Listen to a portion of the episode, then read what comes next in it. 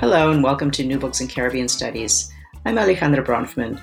Today I'm talking to Christopher Church, who's the author of Paradise Destroyed Catastrophe and Citizenship in the French Caribbean, published very recently by University of Nebraska Press. This book centers on the catastrophes that hit the islands of Guadeloupe and Martinique in the late 19th century, including fires, hurricanes, and of course the volcanic eruption of Mount Pelée in 1902. It looks at the relationship of those disasters to changing notions of citizenship and race, as well as the status of the colonies themselves. Church takes an innovative approach, using some digital humanities tools, but also relying on more traditional archival practices. It's an important book that adds to the growing field of environmental studies of the Caribbean. I hope you enjoy our conversation. So, Chris, welcome and thanks for joining me today. Thank you for having me. It's a pleasure to be here. You've written this really cool book um, about catastrophes and citizenship in the French Caribbean, but you also um, used a lot of new kinds of tools in particular digital history tools. So just just to start out can you talk a little bit about how you arrived where you are today? How did you get to be a historian and how did you get to be a historian with this particular interest in in uh, digital history well, it's uh, well, we have to go way back, um, but, but I, I, had actually entered um, my undergraduate as a computer science major, um, and it was the fantastic courses of Sheryl Kroen at the University of Florida that uh, turned me from a computer science major into a history major, specifically a French history major. So that's how I began to be interested uh, in history. And then she was also a cultural historian, so I got very interested in in how cultural productions and um, and how they're related to the state and and the kind of confluence of of politics and culture. Uh, and then the disaster side of things came in uh, as I entered graduate school. I grew up in Florida, and I knew I wanted to study French colonial spaces. Uh, and I figured the the Caribbean would be a logical place to look into, considering where I grew up. Um, and then that's also where the disasters come from, having lived through Hurricane Andrew and uh, being at university during the kind of 2004 2005 um, hurricane seasons that were so um, so disastrous. Yeah, I I was thinking that it's a topic that seems really timely. Uh, but I was imagining that it wasn't as timely when you started the research, but or perhaps it was just it, it just wasn't as much in the public eye. But certainly, Caribbean uh, disasters and catastrophes have have been a lot in the news lately. So it's a very timely kind of project. Yeah, and this is this is come. I'm, this semester I'm teaching my disasters course, um, and this has come up frequently because the number of parallels between Puerto Rico and what's happened after Maria, um, and what happened in the French Caribbean and Martinique and Guadeloupe in the late 19th century. Uh, it resonates so strongly uh, because both occupied this position as being these kind of quasi colonies or neo colonies where the population are citizens of, of the metropole, though many in the metropole don't realize this. And then the state is is reluctant to to provide aid in, in a meaningful way and actually uses the colonial relationship and the distance of the colony as as legitimation for not providing this aid. So yeah, in my course, we've we've we're just now wrapping it up at the end of the semester, but um, it, it's it's sad that the, that it resonates so strongly. Um, but it's you know the history has given us a very good framework in the class to talk through current events, and so hopefully my book does the same, helps give the framework for understanding what's going on, not just in France and its colonies, but in the U.S. and uh, in its territories. Yeah, I was actually thinking about that as I read the book, and in particular, and I want to talk about this a little bit later when we get to that that part of the book. But um, in particular, I was really interested in this question that you ask um, about who gives what kind of aid, not just government aid, but but sort of citizens, right? And citizens kind of responding to this call for help. And you really saw a lot of that, even sort of I guess going back to the earthquake in Haiti and uh, over and over again with Puerto Rico and things like that. So I did I did also find those resonances. It was really fascinating. Um, but I want to um, I actually want to talk a little bit about um, the the beginning part and another one of the framing mechanisms that you have, which is about race. Um, and you open with some quite surprising material about the supposed salubrity of mixed race people, and you ha- have uncovered some texts um, that really talk about how much better these people are suited to uh, being in the colonies and how they are kind of the ideal um, uh, people to rule the colonies, et cetera. Were, were you surprised to find those kinds of texts? Were you looking for them? Did you? How did you come across them? Honestly, I was shocked. Um, so much of the the literature and in so many of the other colonial contexts, um, you see this this distancing from from colonial mixture. Um, but as I dug into it, I mean, it, it, logically makes sense given the longer history of uh, racial intermarriage in the Americas, specifically in the French context. Um, but I, you know, I, I, I, I want to make sure that it's clear that what's going on is is still uh, intensely negative, right? They're what's happening is they're looking out of the polit- because of political political exigencies um, looking for a population that they can ally with in the Caribbean. And this is something that um, has deep roots in the Caribbean, even during the Haitian Revolution, for instance, where French Republicans were looking to the mixed race population um, during the Revolution as people who could keep out keep out the Spanish. Um, and so it's it's uh, I hesitate to say uh, kind of a marriage of convenience. I guess a relationship of convenience um, but it's one that you know that the, the, idea of the mixed race populations in the Caribbean being these kind of political leaders um, in the 1890s, which is what the the main period of the book of what the book looks at is.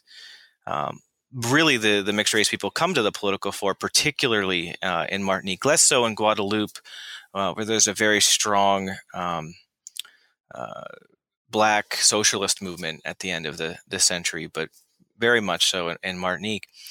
Um, and it, it, really kind of challenges some of the narratives, but at the same time, you know, the exception right proves the rule that uh, that these are intensely racist regimes. Um, but it also helps to explain why other scholars like Veronique Hélénon have, have shown that, um, you know, the the French looked to the Caribbean for this population of um, of people who would make great colonial bureaucrats elsewhere in the empire. Um, and it comes from this kind of intensely racist ideology, but one that's applied in a, in a very peculiar and different way uh, in this context. Yeah, that's um, I found that really, really interesting. So um, the the second chapter opens with the descriptions of the fires of 1890, and the descriptions are so rich and so detailed. Um, they're really wonderful. And I was um, fascinated also just to think about the ways you talk about the dilemmas of wood versus stone building and the, the kind of the geek in me really, really enjoyed sort of how deep you went into that and thinking about it, it makes so much sense, right? The, the, the problem of fires versus hurricanes. Um, what, what do you build that will last? Is there anything that will last through both of those? And that, that kind of constant calculus that people were engaged in. I thought that that was really nice. But in this chapter actually i want to talk about the two two of the um, digital humanities tools that are really apparent. Um, in one you talk about the um, you look at the kind of language that's most associated with right or left wing political positions and in the in the other one you follow the money for donations and this is what i was uh, alluding to a little bit earlier. So you you track you find a way to track not just where um, not just how much money but where exactly it comes from. Um, and then you make an argument um, that's related to sort of citizenship in that in that regard. And so i was wondering if you can walk us through how you did that how, how that occurred to you and what, what what's the argument that you're making about the relationship between aid and, and citizenship? Um, so to begin with kind of why why the digital humanities in this context in particular in this chapter uh, it really arose from the questions that I had, and then the the sources in a kind of traditional close reading fashion not being able to answer that question. Um, so, in the case of the more textual analysis, text mining, I was really interested in kind of looking at these bird's eye view uh, views of how is it that people are actually processing this disaster, or at least how is the press can um, uh, kind of conveying or, or, or, picturing this disaster for its readership.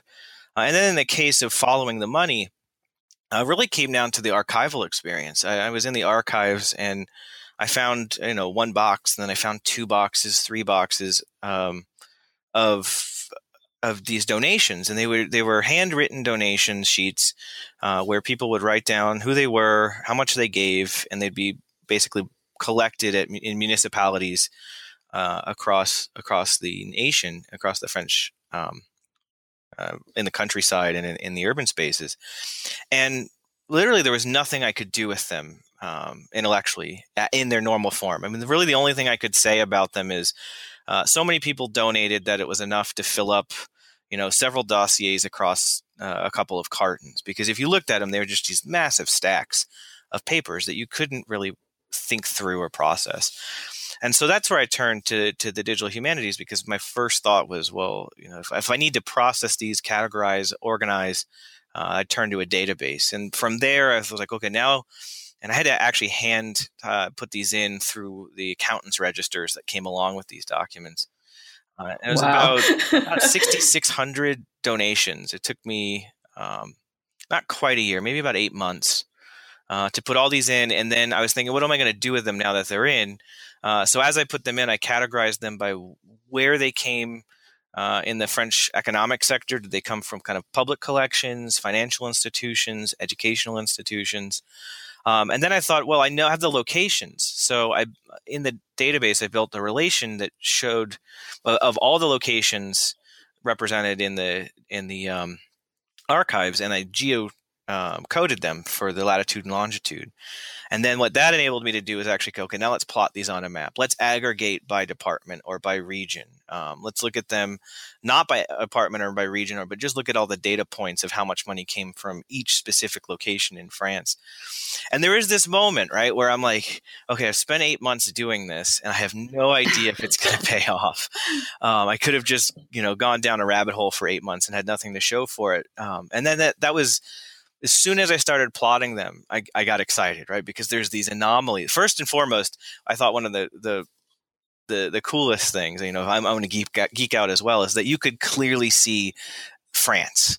I mean, there was enough coverage and enough donations from the whole country that without providing any kind of base map or underlying image, you could see France just from the points on a map of where people donated. Mm. I hmm. thought that was that was very mm. telling. But then the 2nd mm. part was uh, why did Meurthe Moselle donate so much money? Why did this uh, department, the kind of leftovers of what was taken in the Franco-Prussian War, a predominantly you know kind of Germanic area of France that has no connection whatsoever um, to the Caribbean? Why did they donate so much money? Um, and why was it that the um, the areas that had the strongest connection to the Caribbean, so uh, Marseille, Bordeaux, for instance, um, even to a lesser extent, Le Havre. Uh, why didn't they donate money? Those are the places you would expect them to donate money because they had such a long-standing financial, uh, even cultural relationship with the Caribbean. Um, and so then I had to I investigated that through kind of more traditional close reading and scholarship. But the answer for Meurthe Moselle is that precisely the areas that are invested in the Republican project, the ones that have to prove hey, we're French too, were really the places that that it, uh, that that this camp this uh, donation campaign predominantly because it was spread through uh, the, the, kind of public public education um, system uh, really spoke to them. As opposed to those places that had the strongest connection to the Caribbean financially, which at this time, and I, I, make the next chapter really goes into this, we're starting to say, well, maybe it's time to kind of financially divest from from the Caribbean if it's going to continue meeting these disasters and beet sugar is going to take over cane sugar, which was the predominant um, export of the Caribbean, uh, and so it fits in line with the rest of it. But you know, there was that kind of shock, you know, the shocking moment or surprising moment where you're like, "Wow, why is that?" And this is something that you would never have got. I would have never have gotten to uh, just by. I could have sat there and read every, and I actually, in fact, did read um, all of the donations as I was entering them, but you don't see the patterns until you have that uh, the, the kind of computer the computer crunch the numbers and give you that that bird's eye view. Yeah, so it was the combination of the the the actual sort of visual visual visualizing, excuse me, of that data that made you think, okay, these are, these people are on the margins are they trying to make themselves more french because that was that was your argument right sort of trying to prove their frenchness by by contributing and donating to the cause Yeah, essentially that because you know I knew they were on the margins, and I'm like, but if, being on the margins, why would they resonate so strongly with uh, victims in the Caribbean to where they donated right. uh, about double per capita that even even you know France, uh, Paris rather uh, donated. So you know Paris, where all of the money is, where all the people are, you would expect to kind of you know in, in terms of raw donations, it's true, but in terms of per capita, um, it really resonated, and then even in terms of coverage, the number of um, townships and, and cities and the like um, up in in Lorraine uh, was was remarkable. The amount, just kind of the number of cities who participated in this fundraising campaign. Also works really nicely to decenter the notion of France, right? Move away from from Paris and, and into the into the countryside. And to show that there's this investment in in the at least the ideals of republicanism, despite the fact that it fails so frequently in practice. Mm-hmm you know the, the liberty equality and fraternity did have a substantial degree of resonance um, just perhaps not in in the areas that had the strong financial ties to the Caribbean. Right. And and so as you say the next chapter moves into those areas with the hurricane of 1891 and you use that as an opportunity to sort of think about the paradox of Martinique's further integration into the market system even at while at the same time um, they're keeping them at arm's length with regards to full citizenship, right? So, and it seems like the disaster is a particularly good point of entry into that dynamic. How did you how did you get to that point? How did you get to sort of finding that particular set of of uh, paradoxes and, and ways to explain them? Well, so you know, as I was working on on the the fi- um, fires of 1890, I, I was really talking about this or at least in that chapter, this idea of a language of citizenship, right? The language of belonging, of republicanism, the uh, the kind of ideals that stem from the French Revolution, and then you get into the 1891 hurricane, and that's where you start reading these documents that kind of dovetail with what I was saying about, say, Bordeaux, uh, where they're explicitly saying, "Well, look, culturally." Um, and perhaps linguistically, these areas should be uh, considered parts of France, but economically, and they really start to lean heavily on the economics. And one of the things that that I see in these documents is the kind of coding of of racist ideology in economic terms that definitely occurs. Um, but then there's also a, a, a distancing of space. Um, and unfortunately, again, this is where it resonates with with current politics. Um, the Chamber of Commerce of Bordeaux, for instance, makes this argument that um, you know, Martinique, uh, again, it should be econ- perhaps politically or or culturally considered French, uh, but when you really think about it, it's far removed from from the country. It doesn't have the ability to lean on neighboring departments like you would in France. It doesn't have a diversified economy. Never you mind that Bordeaux is responsible for the fact that it exports a monocrop, but but it doesn't have a diversified co- economy, so it, it it it it's very vulnerable, and perhaps you know it's its own fault. Um, and the resonances between that language that Bordeaux, Bordeaux used, the Chamber of Commerce of Bordeaux used in 1891, uh, is strikingly similar to some of the arguments you've heard about uh, Puerto Rico in, in recent months about it being surrounded by water, being far removed. It's, you know, uh, its economy is incredibly vulnerable. Never you mind that its economy is vulnerable because of a post-colonial relationship. Um, and so in in that chapter in the 1891 uh, hurricane, this is where I start developing in the book this idea of kind of a calculus of disaster, where you know it's it's it's culturally motivated. There's there's it's laden with uh, racist assumptions, uh, but it's couched in these economic terms that you know, really we should reconsider because of this series of disasters. Um, the the place of the Caribbean in the kind of idea of a greater France. Uh, at the same time that politicians in those colonies were pushing for complete assimilation, a complete departmentalization of the colony uh, into France proper. And that that debate uh, continues on, right? And it seems like some of these events and moments and and uh, catastrophes serve to to sort of exacerbate the tensions. In particular, for example, um, this idea that you have in in in the chapter on incendiarism, which I thought was a really nice word that ties both um, the fires to civil disorder, and you can see how they both have to do with incendiary moments. Um, and I want to talk about the the shared tar- characteristics of that. But those those that the strikes, both the fires and the strikes, sort of seem to fuel tensions between the right and the left in France, so that they're all there. There's everything is refracted against each other, right? Um, can you talk us through that a little bit?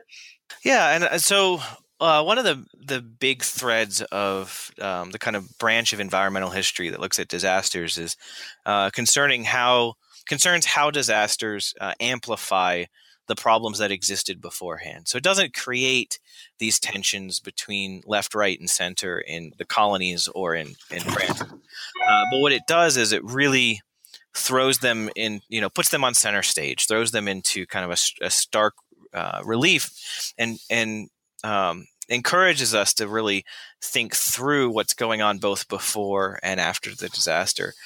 And so, what happens at the end, the tail end of the 1890s, you have, um, you know, this horrific drought uh, and a number of fires. And fires have been a perennial problem in the Caribbean for colonial administrators. Um, in fact, the governor of of uh, Guadeloupe at the time referred to it as the kind of last resort of the slave, particularly because the disenfranchised, you know, as a, would turn to these weapons of the weak, namely arson, um, to get their point across. And so, so there's this attitude that perhaps this drought, which is causing this um, the possibility of these fires, making it so that, uh, as one observer remarked, you know, a, a careless uh, farmer walking by with a match could light the entire uh, field uh, accidentally. Um, it, it, makes it so that those are possible, but then there's this strong push by uh, officials to to contextualize these or to understand these as as intentional acts. Um, and then you move into the um, fire in uh, Pointe-à-Pitre, which burns down the vast majority of the city. Uh, and again, is this kind of reevaluation of, you know, is the populace here turning against us? Um, but then you have a hurricane that comes in, and the way I describe it is kind of it because of necessity, because there's so much devastation as a result of the hurricane that it kind of quelches those flames. Uh, but there's that that longer thread of labor unrest and, and, and distrust of the government that ends up flaring up in the neighboring colony of Martinique, uh, and that's where we get into the 18, uh, the 1900 uh, strike, uh, which gets you know um, intricately involved in, in metropolitan politics, um, and in fact almost topples the government, um, the, the coalition government of of Waldeck Rousseau. Yeah, um, it, it's really interesting to think about how those um, the ties sort of tighten and loosen, and the and the the ways it plays into into domestic politics as well. Um, you end the book with this description of the eruption of Mount Pelée you also open it with this description of the eruption of Mount Pelée. And I think it's warranted because the descriptions are so dramatic and so devastating. I mean, I knew that there had been a volcanic eruption, but I had no idea, you know, how devastating that actually was. H- how were you able to write about that so vividly? I just I found that just such a such a wonderful piece of writing. It drew me right in. Well, well, thank you, but I can't take total credit because I had source materials that were so vivid. Um, the the descriptions of Mount Pelée um, were striking at the time because it had made such an impact, both uh, on the kind of Caribbean islands of Martinique and Guadeloupe, and more broadly uh, in the United States, in France, in Germany. Um, I'm actually working on an article now about how this kind of event had such strong ripples that Pelée actually erupts again in 1929 uh, for three years, and the memory of what happened in 1902 um, loomed very heavily and, and, shaped the kinds of decisions that people made. Um, you know, almost 30 years, 27 years later.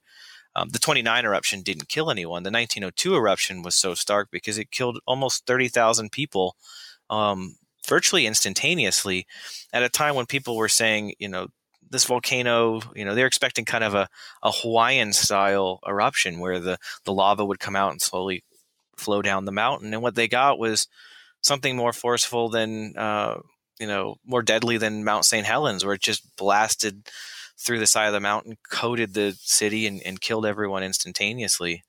Um, and so there's just just the source material is rife with with these vivid descriptions. I mean, postcards of of kind of calcified or ossified cadavers, and um, you know, it's just so I can't take uh, total credit for describing it so vividly because because because the contemporaries did as no, well. No, I think you should take credit.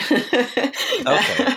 Um, so towards the end of the book, there's another uh, use of digital tools where you do this ngram search to show the relationship of um, natural disasters in Martinique and to the and the relationship to that to the idea of citizenship.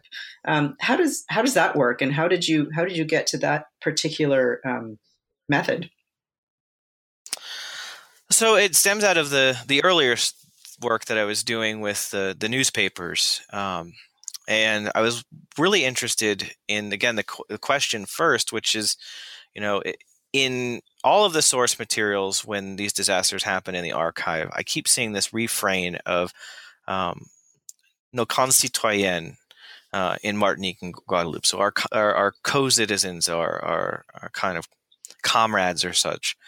And so I wanted to know, you know, is there a correlation between that sort of language in the disasters, or is this kind of a language that is just commonplacely applied, you know, in a commonplace fashion applied to the Caribbean? And so I turned to the, the, the French Google Books corpus to look at those differences of what happens when we know these major disasters occur with that sort of language, that ngram of, um, you know, our concitoyen of Martinique or um, the victims of Martinique, um, and how does that relate? And you see these kind of coinciding spikes, right? Of here's the disaster, here's a spike in victimhood, and here's a smaller spike in in the idea of them being our um, our concitoyens. So there's this, in, in some sense, perverse relationship between highlighting this the shared citizenship of the these these citizens in a colony uh, because they were proper citizens of France and and the metropole. And I think this is again one of those dynamics that we see today that it's not shocking, so to speak, to to see it in in the past where. Um, you know, when when Maria hits hit, hits uh, Puerto Rico, that there is this highlighting of of the citizenship in the very moment where people are saying, you know, eh, you know, you see the ignorance that people don't realize when the disaster hits uh, one of these colonies that the people living there are citizens. And then through the disaster relief and the media attention that it gets acknowledge that they're that they are in fact um, citizens of the same same nation. But at the same time you also talk about a declining amount of aid right? And the way that that eventually leads to the adoption of department status in 1946 so how does that work so again, this is the those two, and this is a prevailing theme in the book that there's these two countervailing forces: the the language of citizenship, and then that calculus of disaster. And in that, in this instance, with the declining aid, you have that the you know ultimately it comes down to economics and what's seen as economic progress. And so you see this declining aid um, in terms of if you adjust it for inflation from you know uh, from these series of disasters in the 1890s, capped off by the 1902 eruption of Mount Pelee. Um, and there's this this uh, they, they, the the the kind of French business elite no longer wants to, and and their representatives in in the government no longer want to inject capital into these islands, precisely because, like I had mentioned earlier, beet sugar is taking over, um, and and the sorts of economic output of the Caribbean is no longer seen as important uh, to the French state.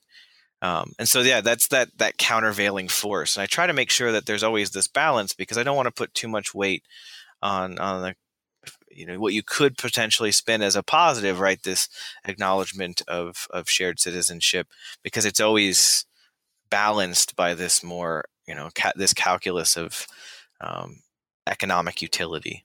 And how does that lead into the adoption of department status in in 46 so i would say that the the uh, economic side of thing is things is what's pushing against uh, departmentalization and in fact uh, there's two kind of main big forces that are pushing against departmentalization that and the, the economics and then also the um, the white planter elite is pushing for more autonomy over this period those who are really pushing for integration are those mixed race politicians that kind of middle class that develops um, particularly in the late 1880s and 1890s um, who are saying that culturally we need to become part of France. Politically, we are quasi part of the Fran- France. Mean, we are essentially, as Frantz Fanon described them, as a quasi department or quasi metropolitans.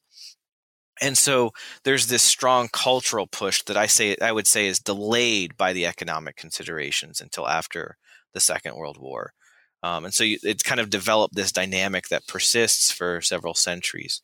Um, and I end the book with looking at um, the first uh, First World War precisely because it's this moment where uh, the the French Antillians are really showing their complete integration into the ideals of France. They're fighting for France, and they witness the kind of catastrophe that's the First World War and the barbarism there. And so it again, there's this like strong kind of cultural and social push um, by the uh, the Caribbean or the Antillians themselves to become part of France.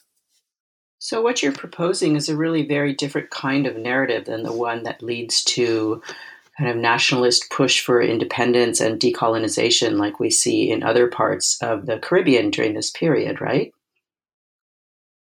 Yeah, and I mean, it's kind of the central quandary of, of Martinique and Guadeloupe is why would someone like Aimé Césaire, a communist, uh, precisely at the time when all of the other French colonies are pushing for independence and autonomy, um, push for for departmentalization like he did.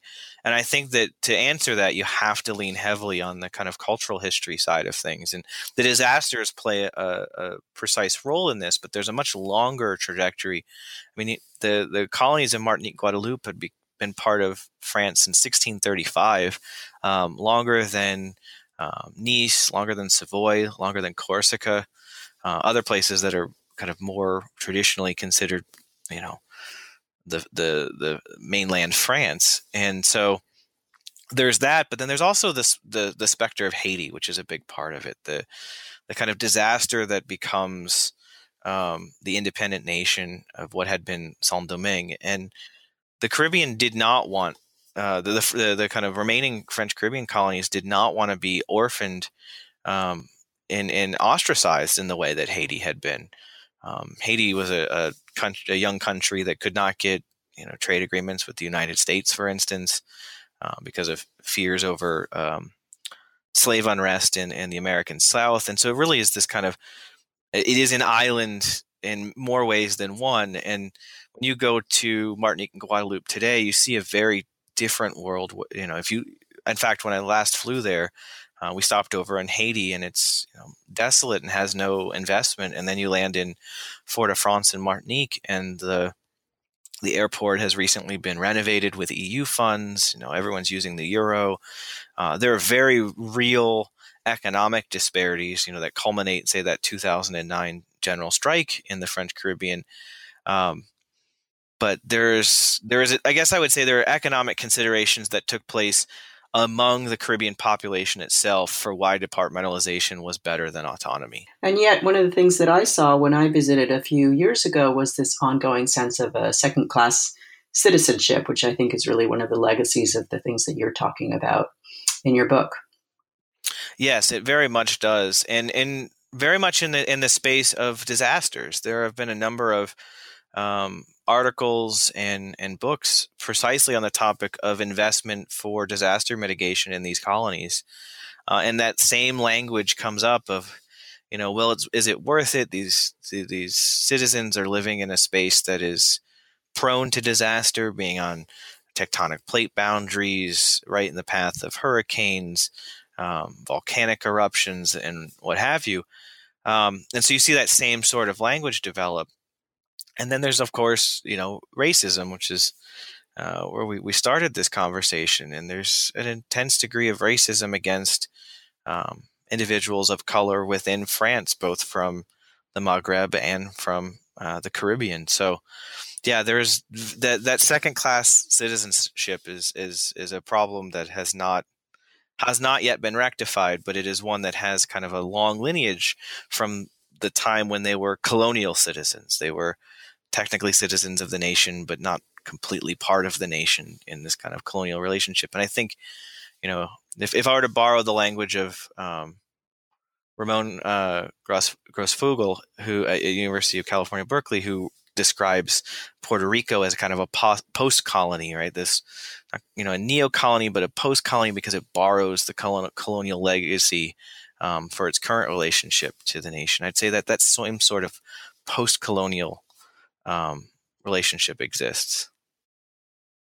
So I've taken up a lot of your time today, but before we go, I wanted to ask if you're working on any new projects. Um, I am. I'm working. So I, am working on um, an article that looks more deeply at the uh, incendiarism and arson and the longer legacy of the use of fire in the French Caribbean. Uh, I'm also working on that article of that the kind of lesser known and under uh, explored 1929 eruption of Mount Pelee, the both of which are kind of continuing in this vein.